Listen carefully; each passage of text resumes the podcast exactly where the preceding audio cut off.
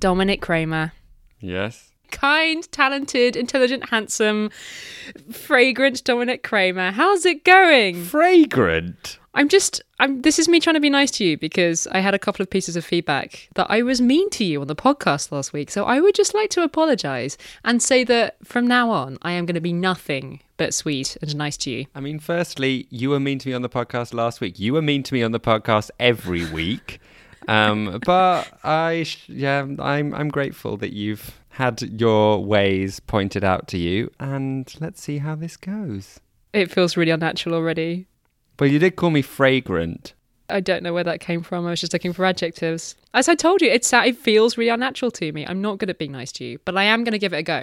Um, how's it going? What's happening in Amsterdam? It's fine. Um, I feel that I became a little bit more European this week after I swapped over my driving license from a British one to a Dutch one because of, well, you know why. But did you have to take your test again or anything? no, if you do it before the B word, then it's all fine. Uh, Ah.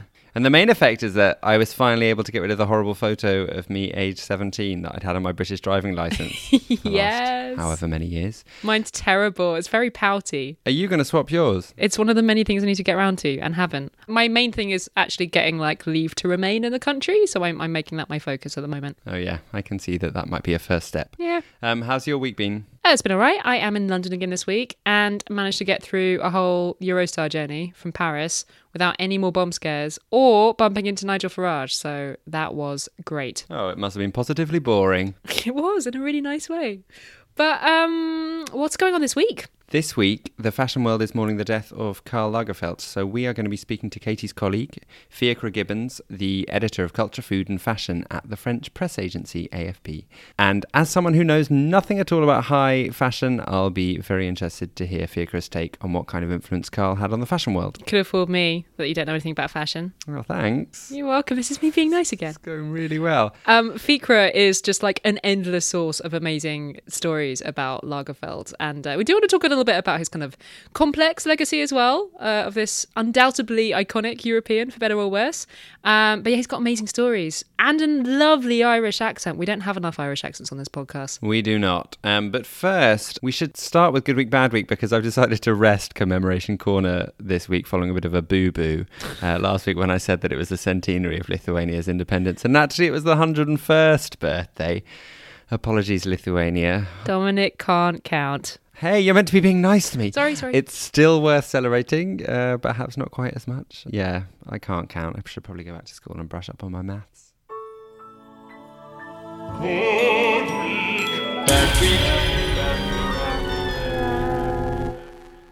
Who's it been a bad week for? Uh, it's been a bad week for Jewish French people, or a bad few weeks, really. It's been a spate of really horrible anti Semitic acts. Uh, you might have seen photos in the news of a Jewish cemetery in Alsace in eastern France, where somebody spray painted nearly 100 swastikas onto gravestones. And somebody wrote the word Juden in German across a bagel shop in Paris. And there's been some really ugly anti Semitic acts linked to uh, Gilets jaunes protests. There's a philosopher called Alan Finkielkraut.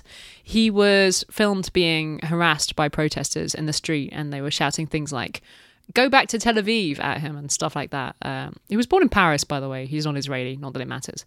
Well, it does. Yeah, it does. It does.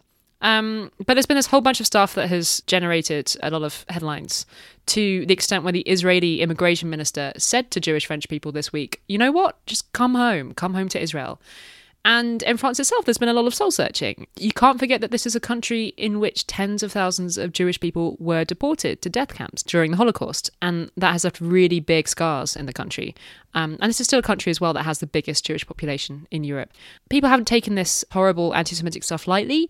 And there have been really big protests over the last week in Paris and other cities. Thousands of people coming out to say, ça suffit, literally, that's enough. And Macron had this big dinner with Jewish leaders in Paris this week and said that he thought Europe was seeing the worst anti Semitism since World War II. And it really does feel like a problem across the continent. Uh, in Britain, there's a whole bunch of MPs that have just left the Labour Party, partly because of rampant anti Semitism in the party. And uh, in Germany, even on this podcast, we did an interview with Wenzel Michalski back in May about this awful anti Semitic bullying that his kid had gone through at school. So it's everywhere, and uh, it's really horrible. So, amongst the Gilets jaunes, how how big is anti-Semitism as a problem? Um, I think it's clear that it's not coming from. It's absolutely not coming from the majority of gilets jaunes. Like most gilets jaunes, just to stress this, they're just normal people that live in small towns that say that their lives are too expensive, um, and wanted to protest against Macron. But there are some pockets of anti-Semitism in both these kind of far left and far right wings of the gilets jaunes, right? Because remember, the gilets jaunes is a very sort of diverse group. It's made up of lots of different people from different political backgrounds, and you do on their Facebook groups and on the streets as well like occasionally hear this kind of the world is run by Jews kind of thing from them, which is really horrible. As the weeks go on and the Gilets Jaunes have lost steam as a movement, increasingly the ones that are left are the ones who are on the far right and the far left, which is why you get things like this horrible scene of this philosopher getting hounded on the street and them shouting stuff at him like um, they were shouting La France elle est à nous, which is basically like France is our country, i.e., not your country. And that is really, really horrible to hear. Yeah, that does sound really, really horrible. Um, yeah, and it's, as you say, it's not exclusive to France. It seems like it's a pretty Europe wide problem at the moment. It's growing. Yeah. So, good week. Cheer me up, please. Who's had a good week? We are sending good week and much good luck to the Serbian Prime Minister Ana Brnabic, who became a mother this week after her partner gave birth to a baby boy named Igor. It's thought to be the first time ever that a world leader in a same sex relationship has become a mother whilst in power. Prime Minister Brnabic's partner is a doctor, Milica Djurdjic, and they are said to have met in a gay bar in the capital, Belgrade. Is that code for Tinder? I don't know. Um, Brnabic gets quite a bit of criticism in Serbia from the LGBT plus community for not standing up for LGBT rights strongly enough. In Serbia, same sex relationships are n- still not legally recognized, which I find quite extraordinary considering the Prime Minister is a lesbian woman in a relationship with another woman. Same sex partners cannot adopt children, and actually, it's written into the constitution that marriage is only between a man and a woman. Alexander Savic of the Belgrade Pride Info Center said to Balkan Insight, quote, news that Brnabic became a parent is good in general, but it also just shows how much privileged she is, end quote. And yeah, he's right that for most same sex couples in Serbia, it's extremely difficult to become parents, and Brnabic doesn't seem to be doing much to make things easier for fellow LGBT people. That said, we still want to send Ana and Milica the best of luck in bringing up Igor, because uh, I imagine running the country whilst also looking after a baby isn't the easiest of tasks. So kudos to you.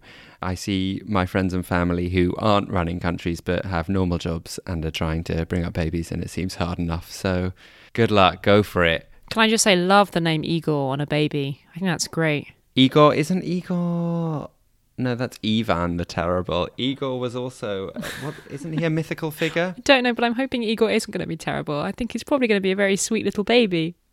I've become a lot fonder of babies since I became an aunt last year. I didn't used to like them that much, but now that I've found at least one that I like, it's great. Oh, that's really nice. I'm happy for you. You're softening. My heart. You're being nice to me. You're liking babies. What's going What's on? happening? Yeah, Igor. Igor is actually a stock character lab assistant lab assistant. Is that right? According to Wikipedia, Igor's like a stock character of a gothic villain. Oh yeah, Igor. I was right. There was something kind of spooky. Spooky. I'm sure that's why the happy couple named their baby Igor.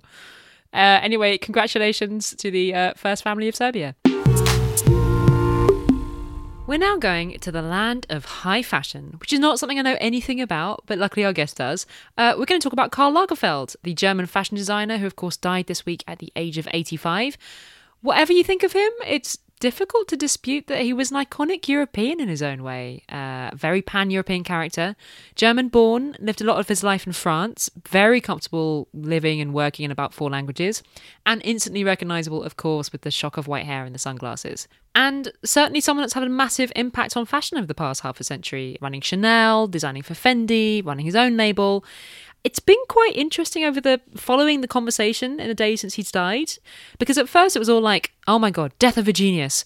And then it was all like uh karl lagerfeld said some terrible things over the years particularly about fat people.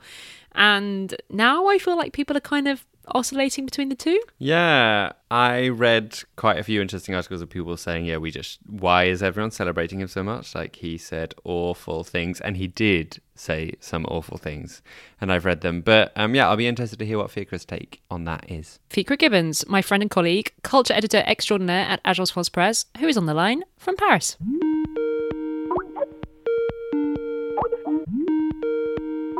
Fiachra, so you have covered fashion and like the business of fashion for very many years.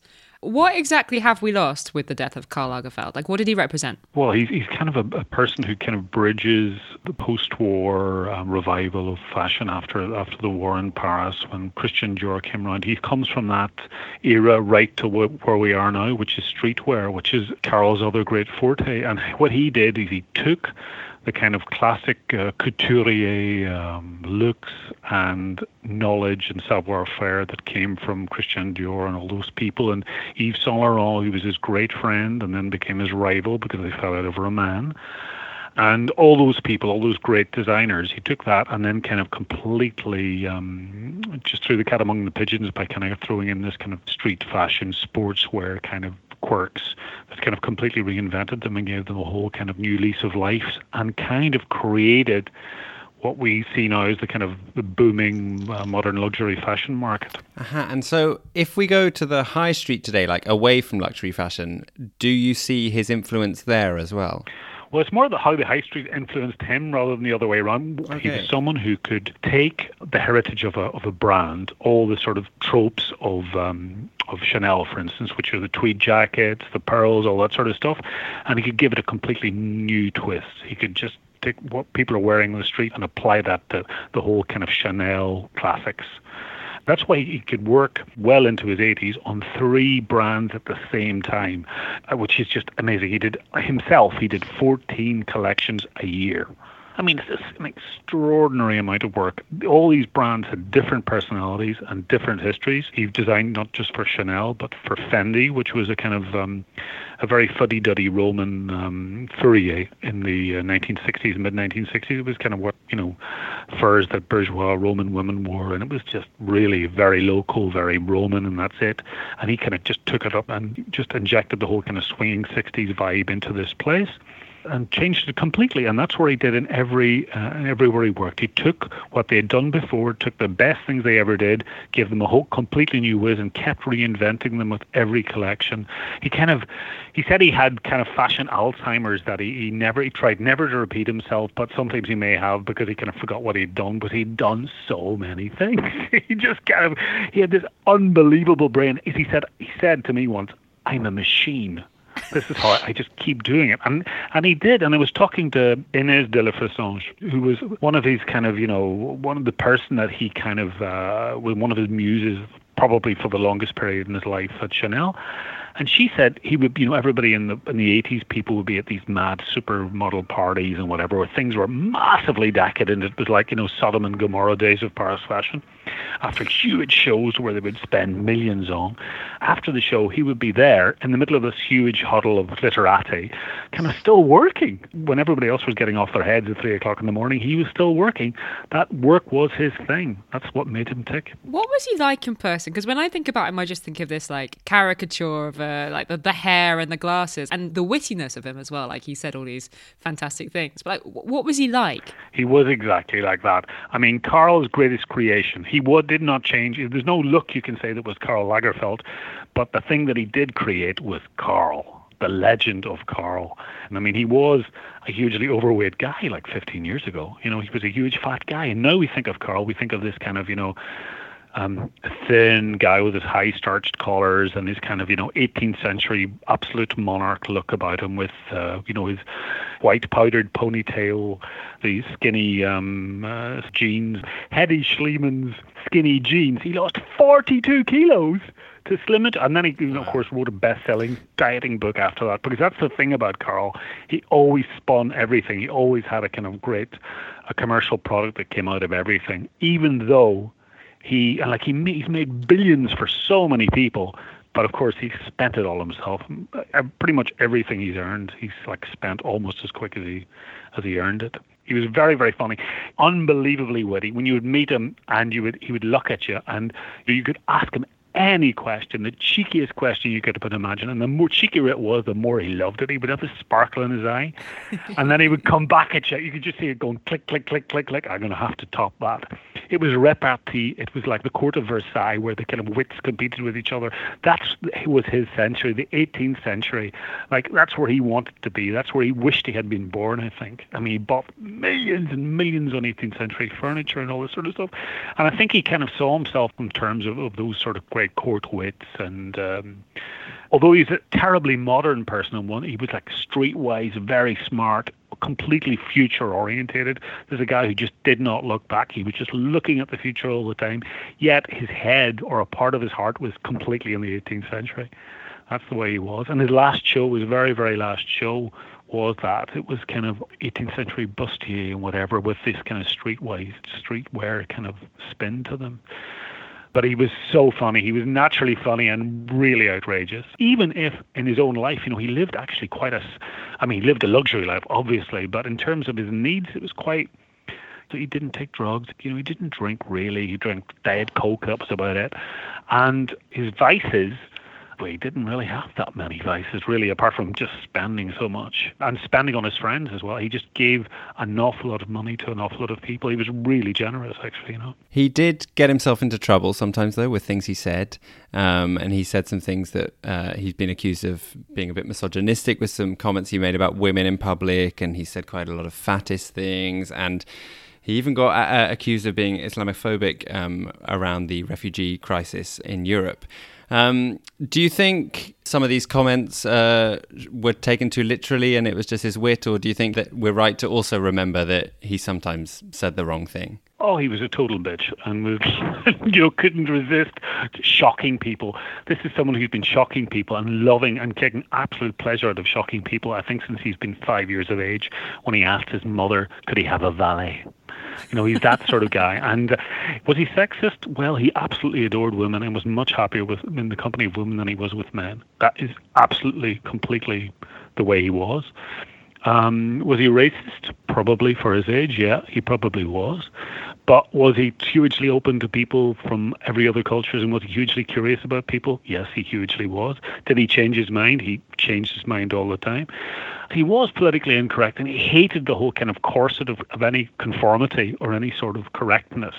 These were red rags to him, so he would just he would walk into it and say these things. But the thing about him is he somehow got away with it. He said so many things that would have been career ending for almost anybody else, but he just people went, "Oh, that's just Karl," and actually it was just Karl because he would be perfectly capable of saying the the opposite. You know, five minutes later and turning things around. He was hugely intelligent, hugely self-aware, very aware of the world, and if you said something outrageous like that, if you challenged him, he would sometimes, you know, say, "Ah, maybe, um, maybe not."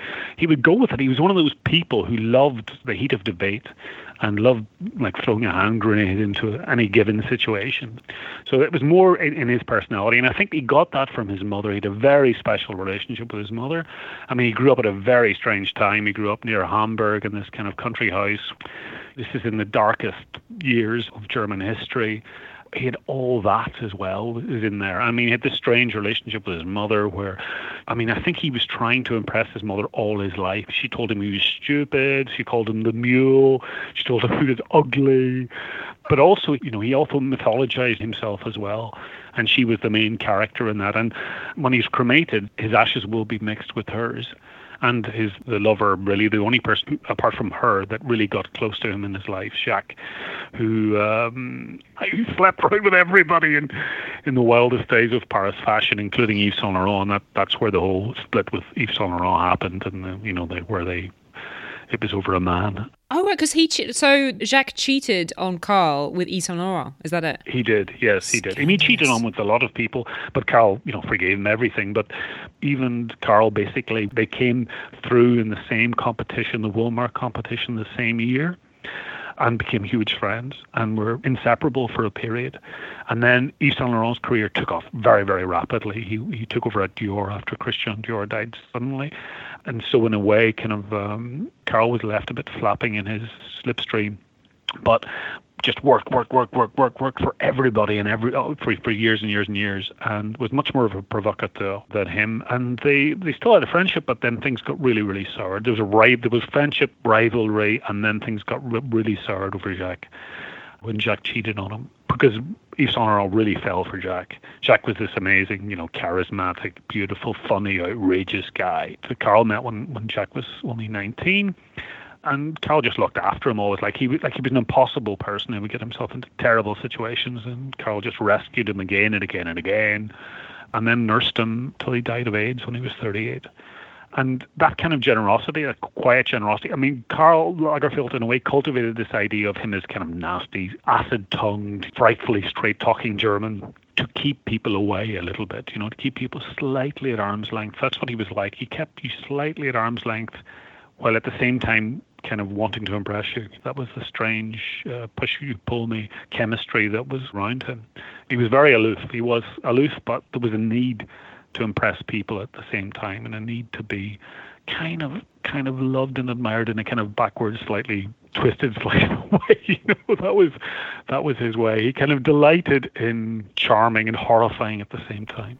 Um, can we talk about the cat, Fiachra? Choupette. Choupette, yes, most pampered cat in the world. Tell us about her. Yeah, Choupette is a, is a kind of terribly furry Burmese cat that one of Karl's boys, one of the many um, beautiful male models that he kind of admired and kept around like uh, like beautiful objects, really. One of them brought this Burmese cat to him in 2011, and he was babysitting the cat. This is a typical relationship where he would be looking after things for other people, and Karl decided this cat was just amazing and the way it moved. He just loved this cat. So this cat became hugely uh, spoiled and ate off silver platters and has its has its own Louis Vuitton luggage and things like this and has its own bodyguard and two maids and the whole thing and has it's the star of ads in Germany and Japan and and will have a part of his fortune. The cat has already earned about three and a half million uh, euros from doing ads when that money has been put away for the cat. And whoever looks after this cat will be a wealthy person as well. But under French law, the cat can't like literally inherit the money, though, can she? No, under French law, a pet cannot inherit money, but that didn't seem to put Karl off at all. He said, "Well, you know, I'm German, so it doesn't really matter." But I think basically there's a foundation that's been set up for the cat, so uh, it'll be it'll be done like that uh, through a trust. There's going to be quite a few people, I think, who are going to benefit from his will. And we don't know how much money is left. He was much more prudent in his last years than he was in the middle part of his life where things are a little bit more chaotic. And he's said to have about 200 million stashed away. But Chanel has become, well, all his brands, but particularly Chanel, we know now is, is even more successful than we ever thought. It's worth $20 billion. It's vast. It's a private company. He had carte blanche, and without him, it would have been, well, it wouldn't have never have survived, that's clear. How do you think these all the companies that he was involved with, Chanel and Fendi and his own companies, are going to cope without him? Do you think there's going it's going to be wobbly for a while, or do you think he had enough supporters around him that his legacy will continue? I think definitely at Chanel, there's, Chanel is utterly bulletproof, and so is Fendi in its way. What Karl did was he drew and drew and drew. He would do these amazing sketches. He was a great photographer, as well. he's a very, very talented photographer. So he did these sketches all the time and then passed it on to his studio, to his atelier, and to these amazing people that were very, very good at putting his ideas into practice. So in a way, the whole system is there. Chanel really is more about Coco Chanel than it was ever about Karl. It's that legacy that, that he was drawing on will be drawn on again by the next person who comes on and will draw on what Karl did as well. And that is to some extent the same at Fendi. As for Karl's own brand, we shall see. I think the idea of Karl, for many people who buy from that brand, is as strong as Coco Chanel was after she died. So I think the memory of Karl and the fact that the thing that Karl built more than anything else was the idea of Karl will probably ensure that it does survive as well. What do we know about uh, Virginie Viard, who's uh, Lagerfeld's kind of right hand woman who's now taking over from him there at Chanel? Virginie Viard is a very nice person and a very, very, very uh, capable person who's been his right hand and left hand, as, Karl said himself, for, for many, many years at Chanel. She's very, very good, very popular, is a very, very, very safe pair of hands, and has been, you know, knows the whole um, Chanel back catalogue inside out and knows what people want and knows how the business runs from top to bottom. I think Chanel probably it's the right time for a change at Chanel, right time for new ideas. Gucci has been rising and Balenciaga has been rising on young, very, very cheeky, slightly kitschy, pushing the boundaries designers over the last couple of years, and they've been really, really raking it in, really. They've been a, a major challenge in the wings, so it's really time for new thinking. Whether she will be that person, we'll see. Maybe in the medium term. I mean, she could surprise us and completely work in a way we have never expected her.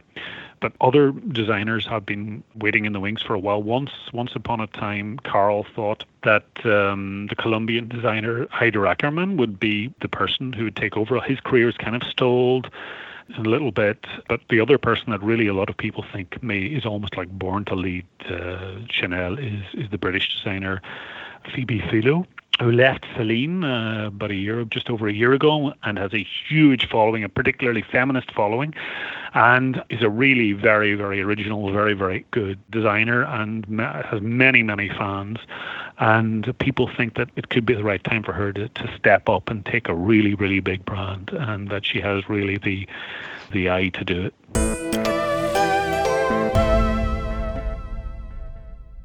So he was just an outrage monger. He was one of these people that just liked saying outrageous things. I mean, that doesn't totally excuse him in my mind, but it does explain it at least a bit. And I'll be pleased if a feminist takes over Chanel. I'd be interested to see if that actually shakes up the fashion world a bit. From where I'm standing, it seems rather necessary. Watch this space. Let's see. Um, one of the more interesting things I read on Lagerfeld was the Twitter exchange between uh, your favourite person in the whole world, Jameela Jamil, and Cara Delevingne, both beautiful models, obviously. And they had this really smart, respectful exchange about him, which was really lovely to watch. But it was also like, oh, you people are having this nuanced, respectful, intelligent conversation, and you're both also really hot. Like, it's just not fair. You leave nothing for the mortals? And Jameela Jamil just had a beautiful album written about her by James Blake. I mean, Ah, could her life be any better right now? Jameela, we love you. Come on the podcast.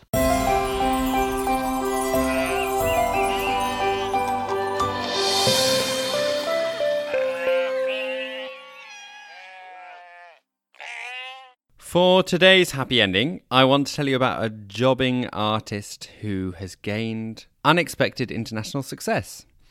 Louis Huenoud is an artist who, up until recently, made his living from painting barbershops in his home country of Benin in the west of Africa. In Benin, there is a rich culture of painted signs at barbershops using bright colours and painting usually on plywood with commercial paints. Louis, however, has recently expanded his reach somewhat and has broken onto the Finnish art scene with a bang. First, a piece of his work was brought up by the Finnish Ministry of Foreign Affairs, and now an exhibition in Finland entitled Bad Hair Day Leaders has opened to much acclaim and to a big article on the BBC News website, which you should check out in our show notes. As the title suggests, it's an exhibition that features paintings of world leaders painted in the style that Louis uses when painting for barbershops in Benin. These are portraits of May, Merkel, Trump, and 11 other world leaders. The exhibition is organised alongside a Finnish artist who discovered him on travels, and this Finnish artist came up with the idea of transporting this barbershop style to the Finnish art scene. Seems like it's been going well and it's been a good step for Louis and his sons, one of whom is his assistant. And he's started receiving private commissions from Finnish customers. So, congrats to Louis for making it big in Finland. I hope you enjoy your newfound success. This is so great. I've just added to my bucket list, like making it on the Finnish art scene. New life goal. You can only dream, although your uh, your wonderful artwork for this podcast you never know that could be your routine also true maybe we should we should commission louis to like make us some replacement artwork i mean that is actually a brilliant idea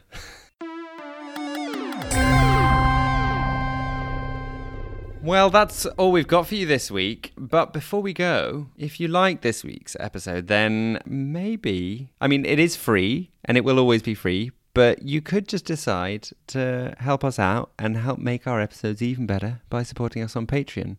Patreon.com forward slash Europeans podcast. It's a kind of subscription service for artists and podcast creators, anyone who's kind of creating content, where fans can give a monthly contribution as little as $1 a month to help out their struggling creators. And if you hated the podcast this week, then maybe support us on Patreon anyway to help us get better, please. Thank you. That'd be nice. We'd like to thank in particular this week uh, Lucy Sharilau. I really hope I'm saying that right, and probably not. Lucas Walker and Bull Green. You are very good people. And can I just say, you can chip in just a dollar a month, but um, the people who've been chipping in $5 or $10 have been getting some voicemail messages from us, sort of like very, very mini podcast episodes recorded just for them. And people have been loving them. We've been getting such nice messages back saying how freaky, but also really nice it is.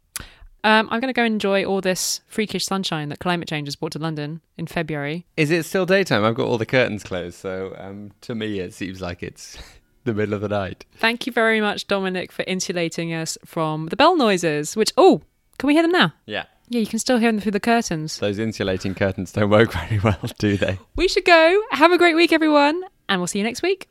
Bye-bye. Bye.